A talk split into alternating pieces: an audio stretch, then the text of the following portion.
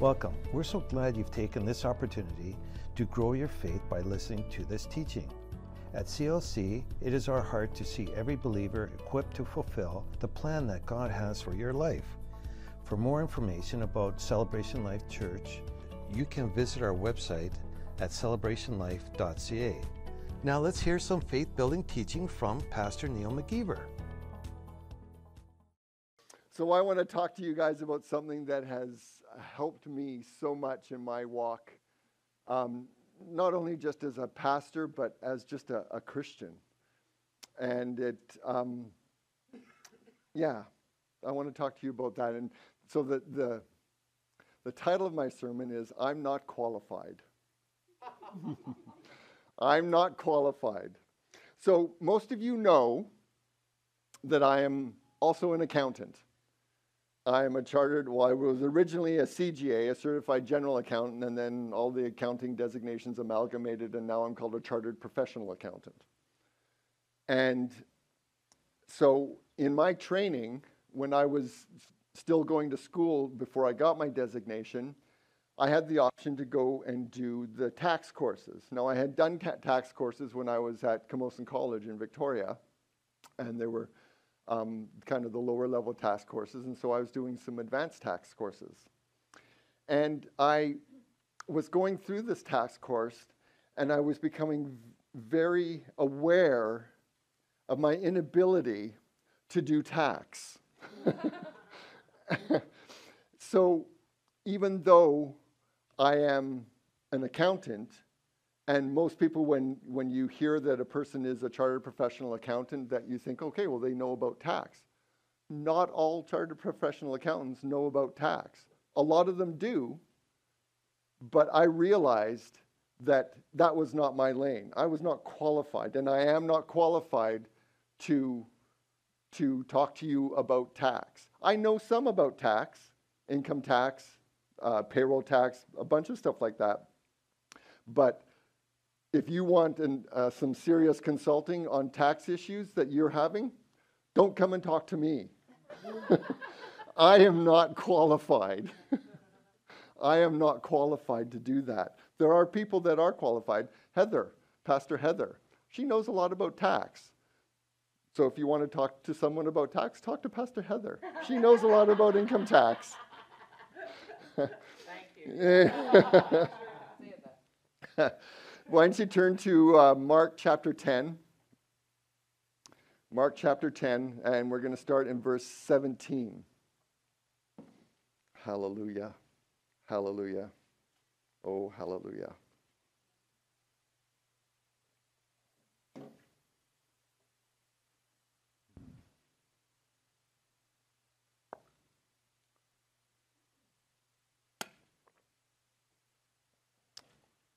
Mark chapter 10, verse 17. And when he was, this is talking about Jesus, he says, and when he was gone forth into the way, there came one running and kneeling to him and asked him, Good master, what shall I do that I may inherit eternal life?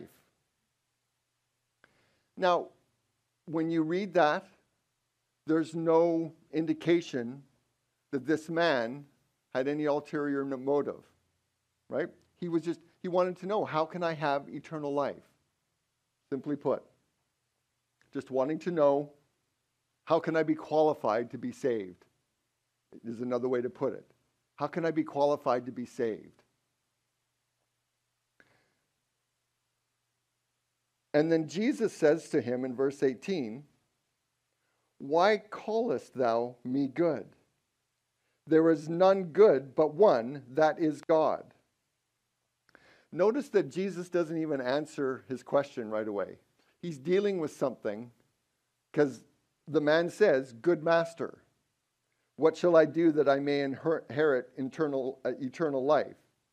In the Amplified, it says, And as he was setting out on his journey, a man ran up and knelt before him and asked him, Teacher, you are essentially and perfectly morally good. What must I do to inherit eternal life? And then Jesus said to him, Why do you call me essentially and perfectly and morally good? There is no one essentially and perfectly and morally good, except God alone.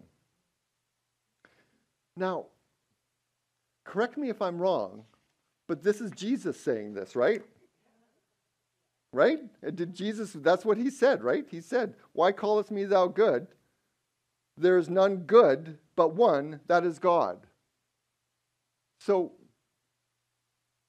he's not calling himself God, good. But he's God, right?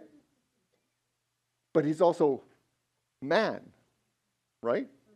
When most of the time when he was on the earth, he referred to himself as the Son of Man, not the Son of God. There was a couple of times that he did, but vastly weighted on the side of Son of Man.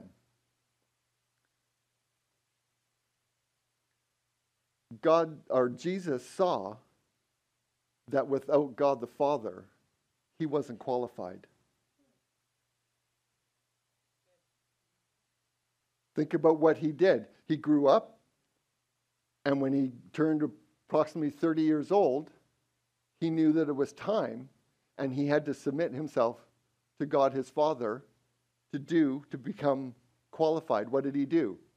He went out to where John the Baptist was, because that's what God wanted him to do. And he went and he got baptized. John, you think about this, John sees him coming, knows who he is. Not only is he John's cousin, but he knows that this is the Messiah and he's coming.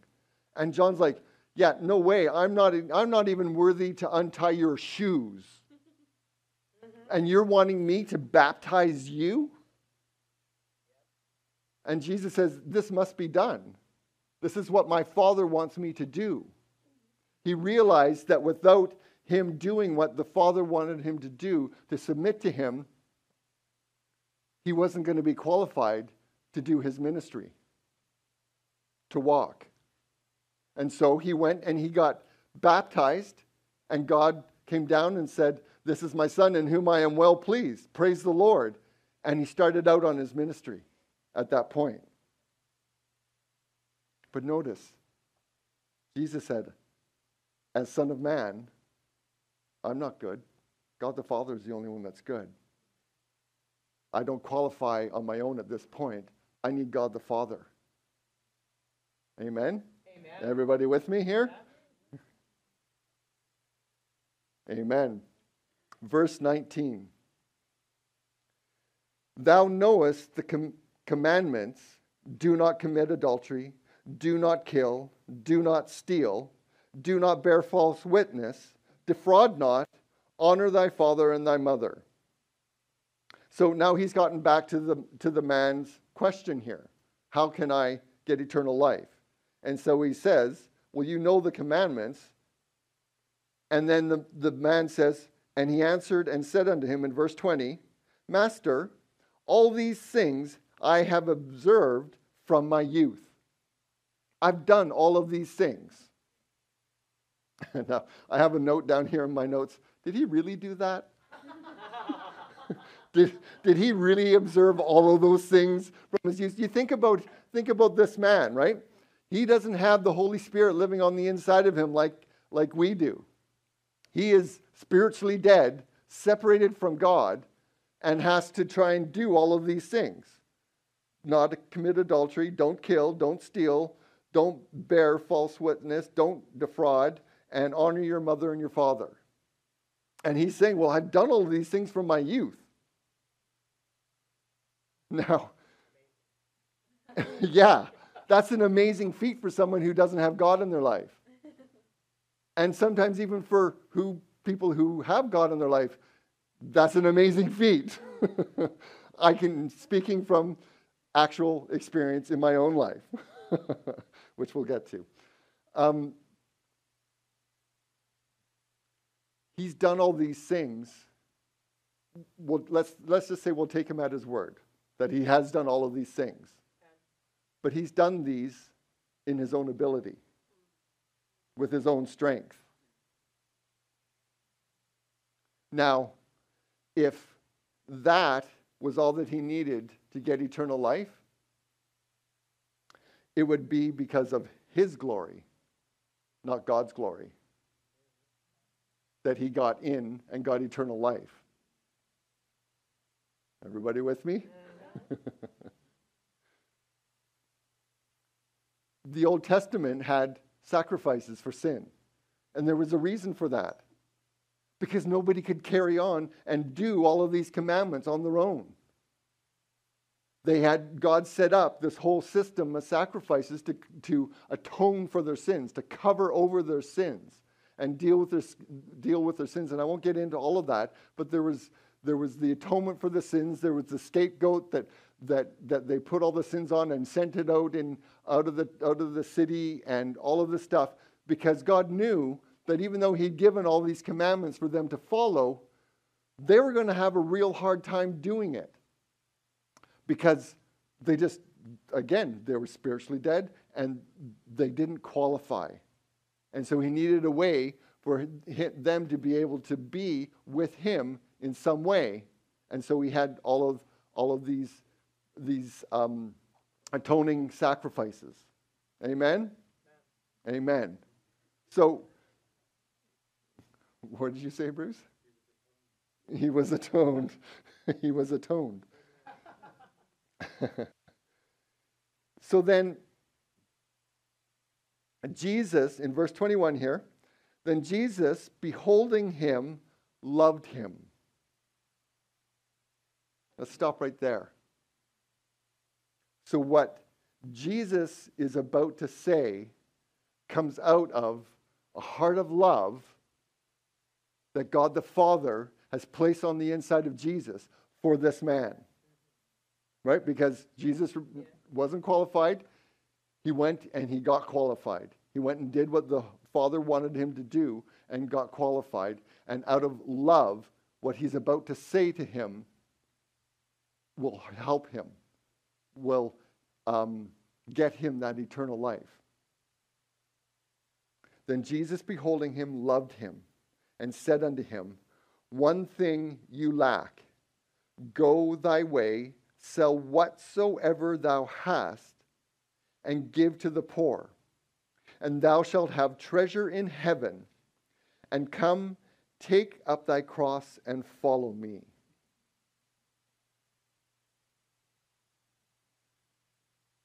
Jesus, in love, said to him, "One thing you lack, go and sell everything, and come follow me." Go and sell everything, come follow me. Now, you think about that in your own life. You think about everything that you have, that you own in your own life, all the money you have in the bank, all the possessions you have. And Jesus came to you and said, "Sell it all. Sell it all. Don't worry about it. Sell it all. Trust me. I love you. Sell it all." That would be a hard thing to do. I know of a couple of ministers. There was one minister down in the United States. God told him, he has a ministry and a church, and he said, "Give away all of the money that you have in your bank." And so he was very obedient, and he went and he did it. He drained his bank, and he found out that the accountant that he had on staff had actually kept some money back, and he found out about it. And he said, "No, everything. All of the bank accounts need to be zero." Now, you think about that. You think about what you have, and God wants you to do that. Give everything. That takes faith. That takes faith.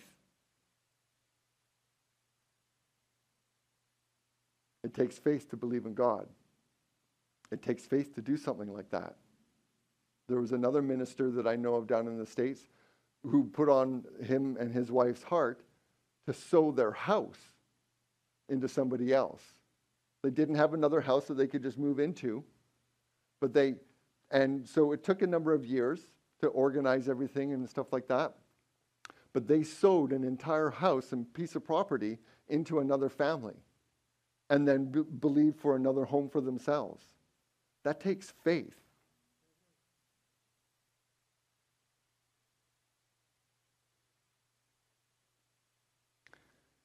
Back in the end of 2014, I was laid off from my job at that time. The company, it was a really bad winter, and the company was in construction. They sold tool accessories for construction equipment, handheld construction equipment like blades and other things that I don't really know about. And so one of our major markets for this company was in Ontario, and Ontario was having a horrific winter. It started early. It was really cold, and there was their market was just dying, and there was lots of issues, and it was affecting the company quite a bit. And so my job was downsized, basically, so that the company could keep going, and I was laid off as of November 30th, 2014. And then, so I start looking for a job right away, and I found a job in the middle of January of 2015 that it wasn't the right place for me to work. Let's just say that. Yeah, it was a not nice place to work. Yeah, they were doing things like fraud and stuff like that I found out, and it just was not nice. And I lasted there 2 months, and so I was out of work for 16 months at that time. 16 months, more than a year.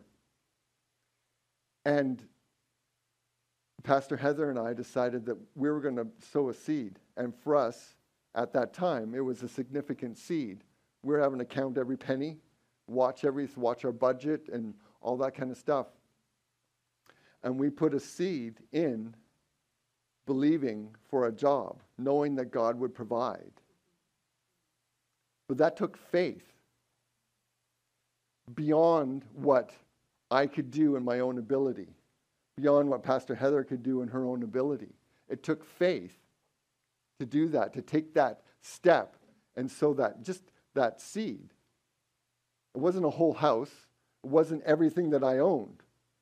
Here Jesus is asking him, sell everything that you have and give it all up, walk away, and follow me.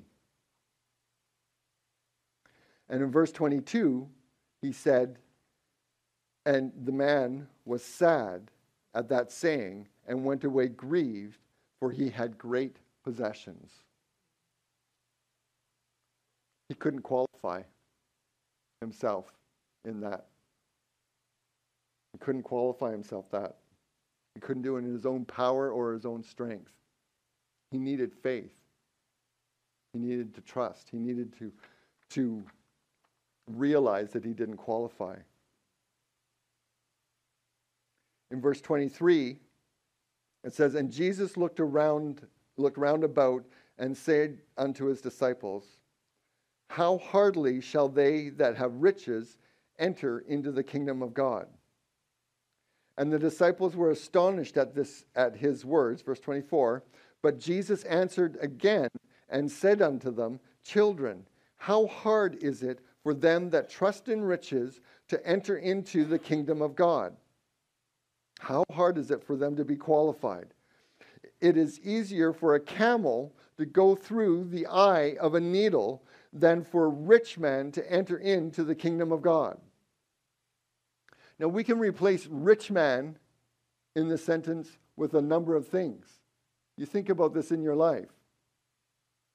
Anything that you trust in your life more than God, that you think qualifies you. Think about a child. They like their blankie.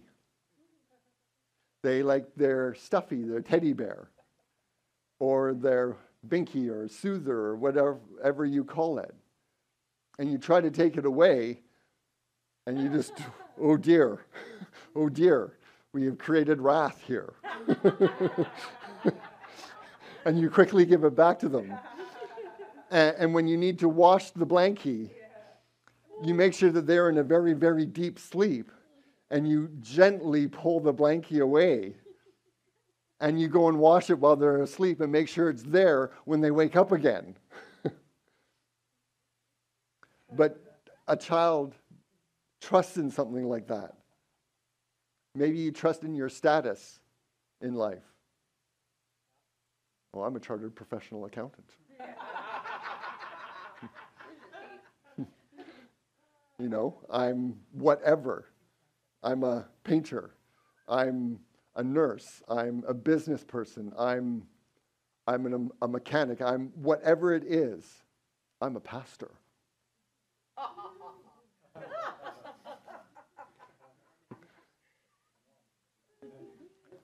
The rich man did. Yep. He believed he took weight in his status. He looked at how he had done all of those things that God had asked him. Remember back, thou knowest the commandments: do not commit adultery, don't kill, don't steal, don't bear false witness, don't defraud, honor your father and your mother. He says, I've kept all these things since my youth. Look at me. What about your own ability to do something? Simply your own ability to do something. Is that higher than God in your life? Does that bring you place? Does that qualify you in your mind? Your ability to control/manipulate a situation to get what you want as an outcome. Now, this one kind of can possibly hit home, but it's the truth. If we know that we have the ability to control a situation and manipulate a situation under our own ability to get what we want or what we think should be the proper outcome of a situation, that's putting our abilities in that above God. Above God. Remember, he said, how hard is it for them to trust in all these things to enter into the kingdom of God? What are you trusting in before God? Putting above God. Basically taking an altar and setting it up and putting this on top of it and saying, this is how I get through life. Better than God. It helps me more than God. Or maybe it's who you know. Maybe it's because you know who you think are the right people to get where you want to go in life.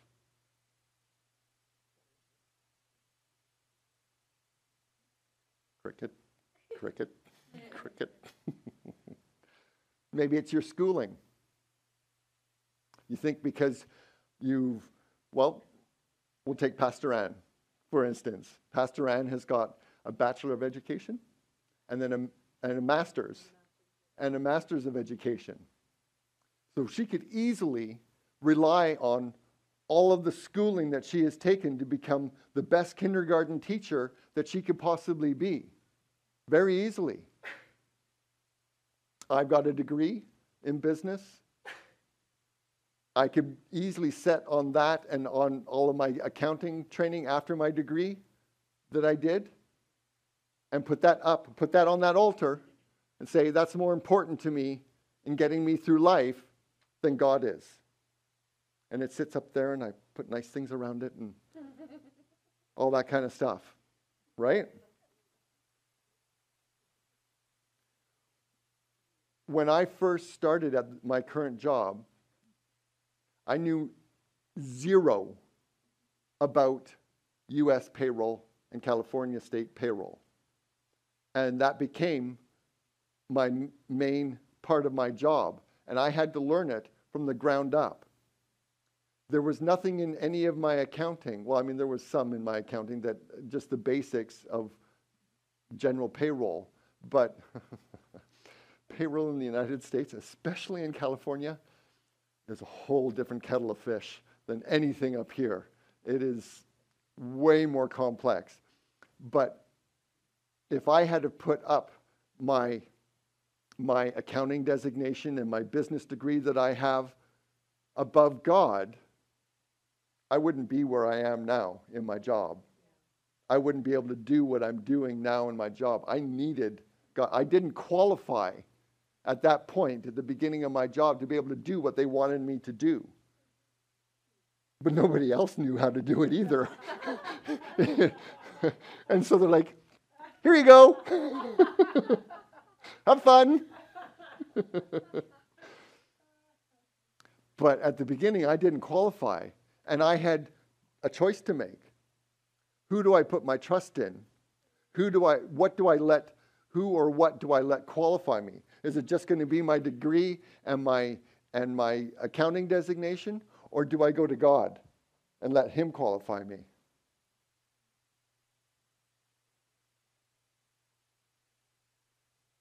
Maybe it's your spouse. Remember what it says? Children, how hard is it for them that trust in X to enter into the kingdom of God? You trust in your spouse more than God.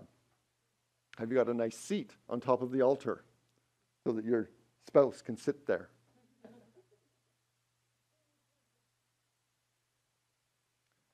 Let me tell you something from experience. When you put your spouse up on that altar, it destroys them.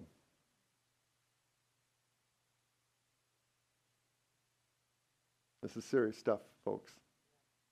It destroys them because they can't handle what you need from them if you put them up on that altar. They can't handle it. It will disintegrate them. And it'll disintegrate you because you're trying to get whatever you need from that spouse that they can't and shouldn't be providing for you.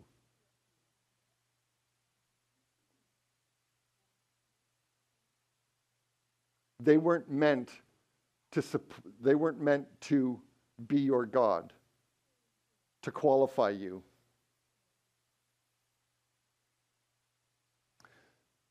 Jesus talks about your spouse coming alongside of you, walking with you.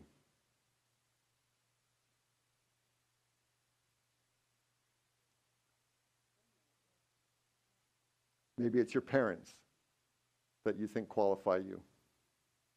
Maybe they were the right parents. Mm-hmm. Just because your parents went to church doesn't mean that you're born again.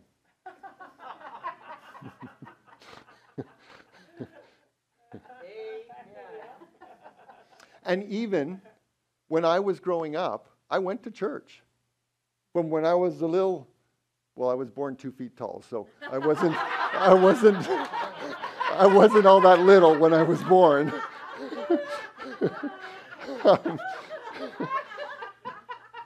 But growing up until I entered into cadets at 13 years old, I went to church almost every weekend with my parents.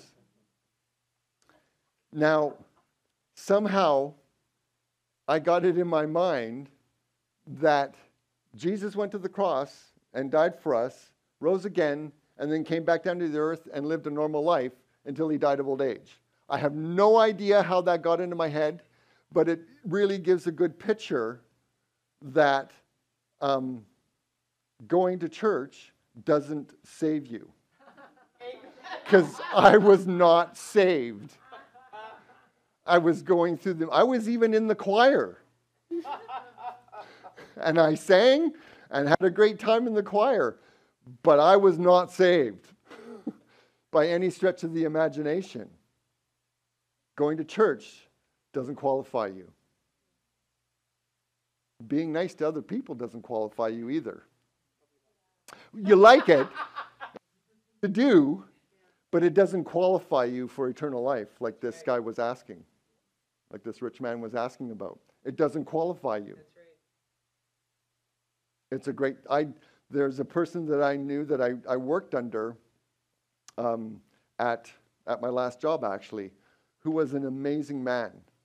He was the general manager for the company, and he was a great man, really compassionate and caring and listened to people and stuff like that. But he was not saved. And all of the nice things that he could ever do in life would not qualify him and did not qualify him for eternal life or for what God wanted him to do. Okay. Verse 26 and verse 27. And this is talking about the disciples here. It says, and they, the disciples, were astonished out of measure, saying among themselves, who then can be saved? This is an awesome answer.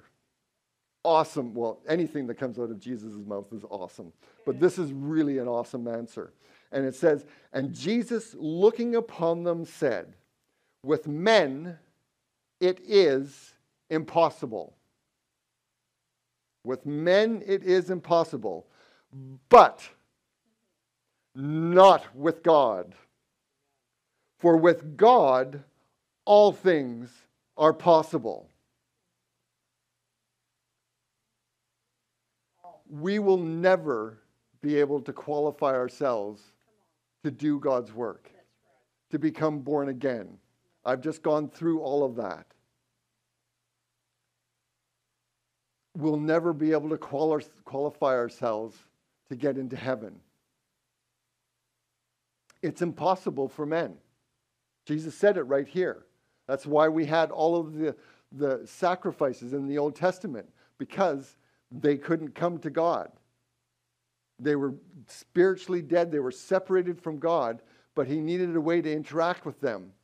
And so we had those atoning sacrifices. But with God, all things are possible. And I'm not just talking about people who are not born again. I'm talking about us as Christians. So Heather and I, this year, celebrated our 28th wedding anniversary. Woo-hoo! Yes, we've been married 28 years, praise the Lord. And it's been awesome. Now, before 2013, I was trying to be a good husband, and I was trying to be a good father. I was a born-again Christian. I had given my life to Christ in my early 20s. And Heather and I got married a little bit after that when I was 24 years old. And we lived this life together, and we had these great moments. But I was trying to be the husband that Pastor Heather needed. And I was trying to be the father that Bethany and Abigail needed. But even though I was a Christian, I wasn't trying to do it with God. I was trying to prove myself and make myself worthy of being called a Christian, of being called a child of God. And I was trying my best to do that. But I failed miserably. Absolutely miserably. There were some great times, but I was failing miserably. To the point where I think most of everybody here has heard our testimony, to the point in 2012 where we came this close to divorce. This close to divorce. Because I was trying to do it on my own. I was trying to put my spouse up on that pedestal and get from her what I needed from God. I was trying out of my own strength and my own ability to be that husband, to be that father. And I was failing, and I failed, really. Come to the end of myself and my ability.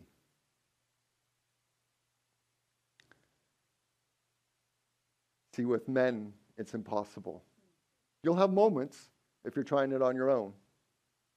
Moments of splendor and greatness and wonder, but they will be moments. I speak from experience. They will be moments. But with God. But with God. But with God qualifying you. Not you qualifying you, but with God qualifying you. And you taking that step back and allowing Him to be who He wants to be on the inside of you. Then you can go forth in your marriage, as a parent, in your ministry, what God's called you to do in your life.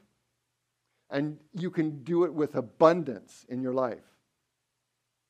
I can tell you since 2013, God has only been growing our relationship to where now the love that we have for each other and the bond that we have with each other,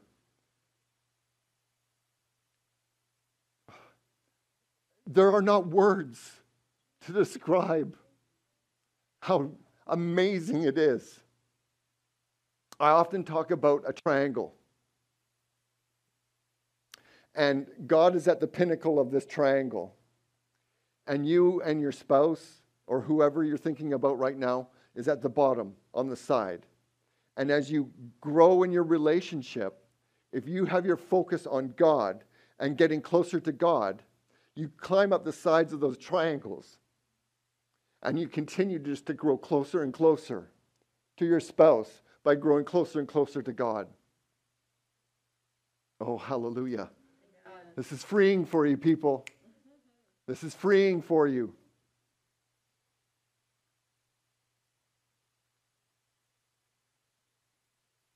Let's turn to Ephesians chapter 3.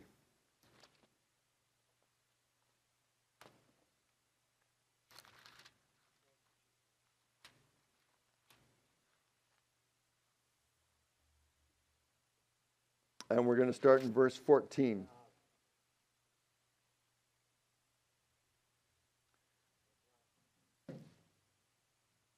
A lot of you know that one of my favorite verses is Ephesians 3:20, and I often quote it, but it doesn't give the full context of that verse. That verse is the ending verse of a prayer that Paul prays over the Ephesians, and I just want us to go through this. Verse 14, Ephesians 3, "For this cause I bow my knee unto the Father of our Lord Jesus Christ, of whom the whole family in heaven and earth is named." For this cause. Now, we're not going to get into what the cause is, but notice that Paul, the apostle, the writer of what, 2/3 of the New Testament, bowed his knee to the Father. He didn't qualify himself. Right? You think about Paul and his life.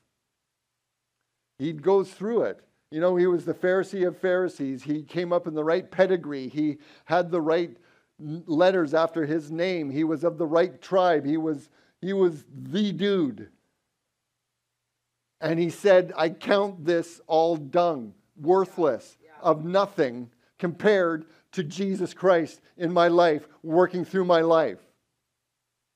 And notice here he says, "For this cause I bow my knee unto the Father of our Lord Jesus Christ, of whom the whole family in heaven and earth is named, that He," God our Father, "would grant you, according to the riches of His glory, to be strengthened with might by His Spirit in the inner man." Notice there's nothing about you in there and your ability. Nothing. Zilcho. Zero. Nada.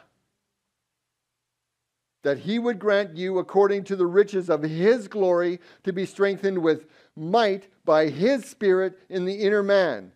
Here we go, verse 17. "That Christ may dwell in your hearts by faith." Not by your works, not by your abilities, not by your stature, not by your position in life, but it would by faith. Giving your life over to Him, humbling yourself, trusting Him, faith, trusting in Him, yes. Saying, Lord, I give you all yes. authority in my life. Faith. Oh, hallelujah. That you, this is talking about you, talking about me, talking about all of us, being rooted and grounded in love. Yeah. That is Jesus. Amen. Jesus doesn't just have love. God the Father doesn't just have love. He is love. Yeah. Rooted and grounded in love, in Jesus, in His sacrifice for us, the ultimate yeah. sacrifice, rooted and grounded in that. The blood of Jesus doing that final sacrifice for us, that paid for our sin, didn't just cover it over, didn't just atone for it, yeah. but completely eradicated it. Yeah. Based and grounded in that. May be able to comprehend with all saints what is the breadth and length and depth and height, and to know the love of Christ, which passes knowledge. Look at this, that you, that's again, all of us, me included, Pastor Gwen included, yeah. Barry included, everybody here included, everybody watching online included, that you might be filled with all the fullness of God. All the fullness. He wants to fill you with all the fullness of God. Everything that He is, He wants inside of you yes. to be able to come out of you. Yes. Oh, hallelujah. Not by man, because that's impossible, but by God. The yes. fullness of God yes. living on the inside of you, yes. living through you, living out of you, yes. letting it well up inside of you that your cup runs over yes. and you can't help but just share it with people. Yes. Oh, hallelujah. Now, unto Him that is able to do exceedingly and abundantly above all that we ask or think. Look at this. According to the power that works within us. Unto Him. Let me read that in the Amplified. Now, to Him who, in consequence of the action of His power, God's power, that is at work within us to be able to carry out His purpose and do super abundantly. Not just abundantly, super abundantly. Far over and above all that we dare ask or think. Infinitely beyond our highest prayers, desires, thoughts, hopes, or dreams. Glory to God. Yes. Infinitely beyond our highest prayers, desires, thoughts, hopes, or dreams. Don't put God in your brain. Don't limit Him in your brain. Come on. Interact with Him through your spirit. Let Him see the vast expanse of His ability compared to your ability. You see the difference there? We put fences around our brains, and we have to try and fit the things into our fences that are within our brains, and we try to comprehend God's ability, His abundant ability in these fences that are in our brains. And we need to get rid of those fences, knock them down, and interact with Him and comprehend Him in our spirit man. Because in there, working from there, there is no impossibility with God. Remember, we just read that in Mark 10. With God, nothing is impossible. With God, nothing is impossible. Yeah. Nothing whatsoever. Oh, hallelujah. Yeah. Bethany?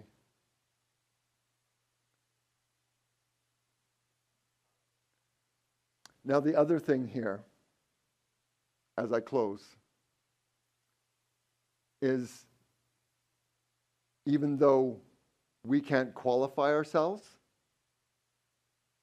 there's also nothing that disqualifies us that we've ever done for him to work, like I've been talking about, in our lives.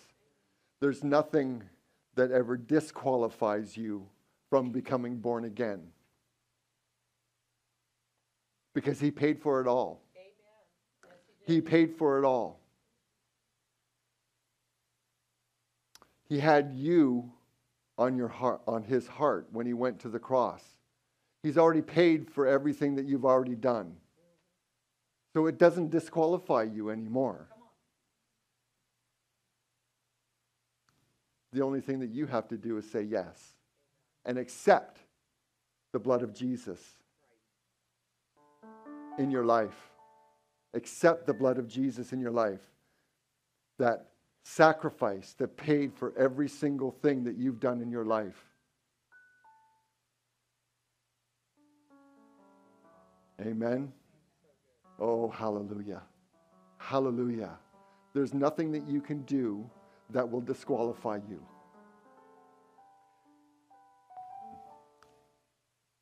As I was praying about this, and as I was preparing this sermon, I felt like I needed to give an opportunity for people. I don't know if they're here in the congregation right now or if they're online, but now is the opportunity for you to give your life to Christ. See, he paid for it all. He did it all. There was nothing that you could do to qualify yourself to live a life with Christ and to live a life in Christ. And there's nothing that you did that disqualifies you from becoming a born-again Christian. Most people know the name Ted Bundy. He was not a nice man. He did some very, very horrific things. But I can tell you, he's in heaven right now. Because somebody came and told him the gospel while he was in prison. And he gave his life to Christ. I've heard the testimony. What he did not disqualify him from being a born-again Christian and living his life eternally with Jesus in heaven. Now, we put weights on different things here on this earth of kind of what's a really bad sin and what's not so bad a sin. But sin is sin is sin is sin. That's right. It is sin.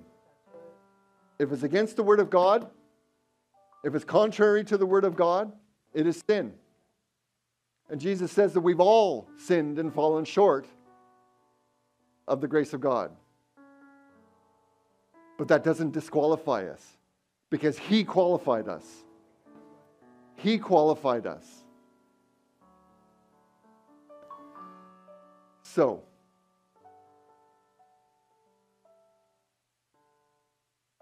I want everybody to stand.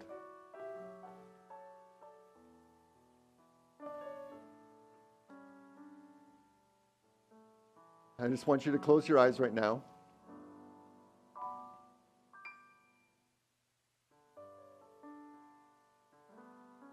And those of you who are online, if you're not 100% sure that you've given your life to Christ, or if you know you gave your life to Christ and you've walked away from God, but you want to come back to God, you want to give your life back to God, you want to surrender to Him, you realize that you can't qualify yourself, but you also realize that, yeah, I've done some awful stuff in my life. I've not been the greatest person, but that doesn't disqualify me from walking with God. That doesn't disqualify me from being a born-again Christian.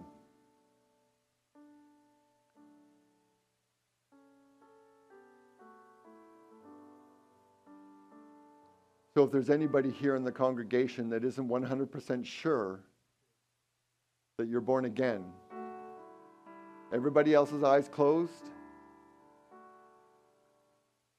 and you want to be born again, it's your decision, but you have an opportunity right now, and you don't want to pass it up. Because living your life for God, living in His abilities, is the greatest thing that you can ever do.